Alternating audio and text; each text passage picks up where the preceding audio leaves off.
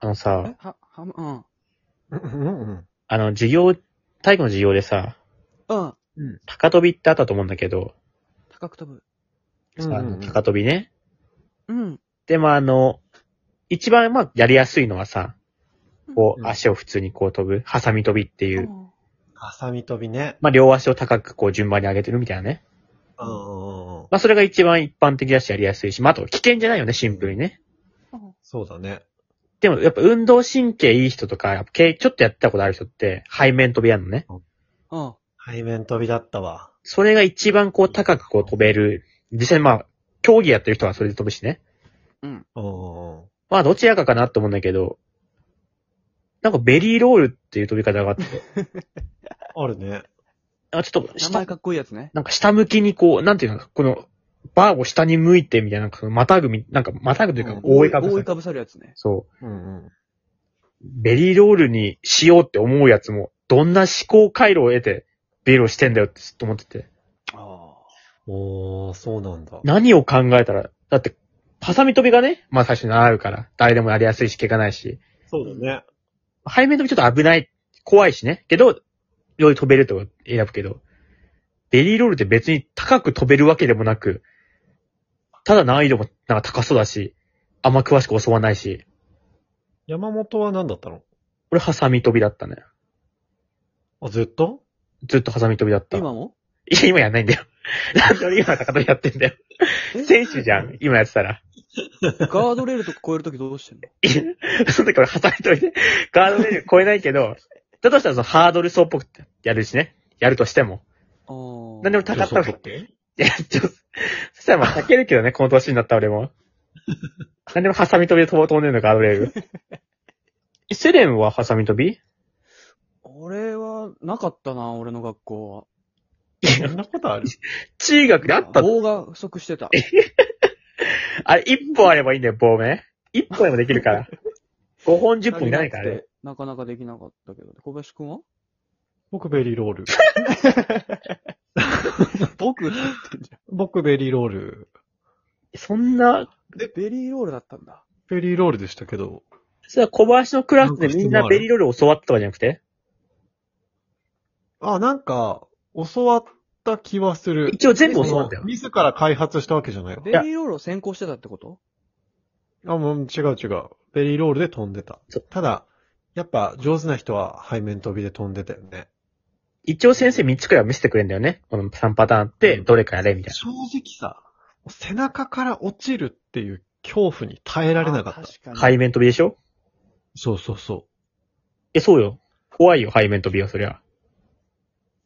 ハサミ飛びじゃないんだとしたら。う。もうあれも勇気じゃん。勇気がないといけないじゃん。あーベリーロールは見えるから。しかもなんか名前が一番かっこいいしね。そうなんだよ。でもベリ前ー、から入る人結構いたよ。ベリーロールって言いたい人。でもベリーロールってさ、ちょっと口で説明するの難しいけどさ、まず走ってくじゃん。棒にね。右側から走ってくじゃん。うん。いつの間にか左向いてやってるからね、あれ。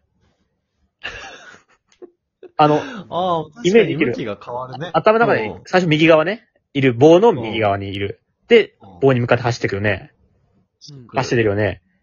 急にまた右をギュッて見て、逆向き見てる から。あの、い、どこで変わってるかわかんないけど。左足を振り上げて、ぐるんと回ってる感じかな。ハサミ飛びの方が多分飛べんだろ。え、じゃあ何山本。いやいや飛び箱とかも、ハサミ飛び してたのいや、飛び箱はどっちもしたいよ。 でもね、飛び箱横にひゅって飛んでる。踏切であるからね。俺、飛び箱、さ、うん。うん怖くてさ、うん。 2、3回トドンってやって飛んでたんだよね。上で。ああ、あ、はい。あモンのス、ターボックスの最終版の飛び方だ。そう。ちょっと歩く、く。手で歩くってことだよね。そう、手で歩いてうた。ん全然ダメだったわ。ダメだよって言われた、それ。危ないからね。あれ、危ないよ。でも怖いからそれやるってあんまりわかんないな。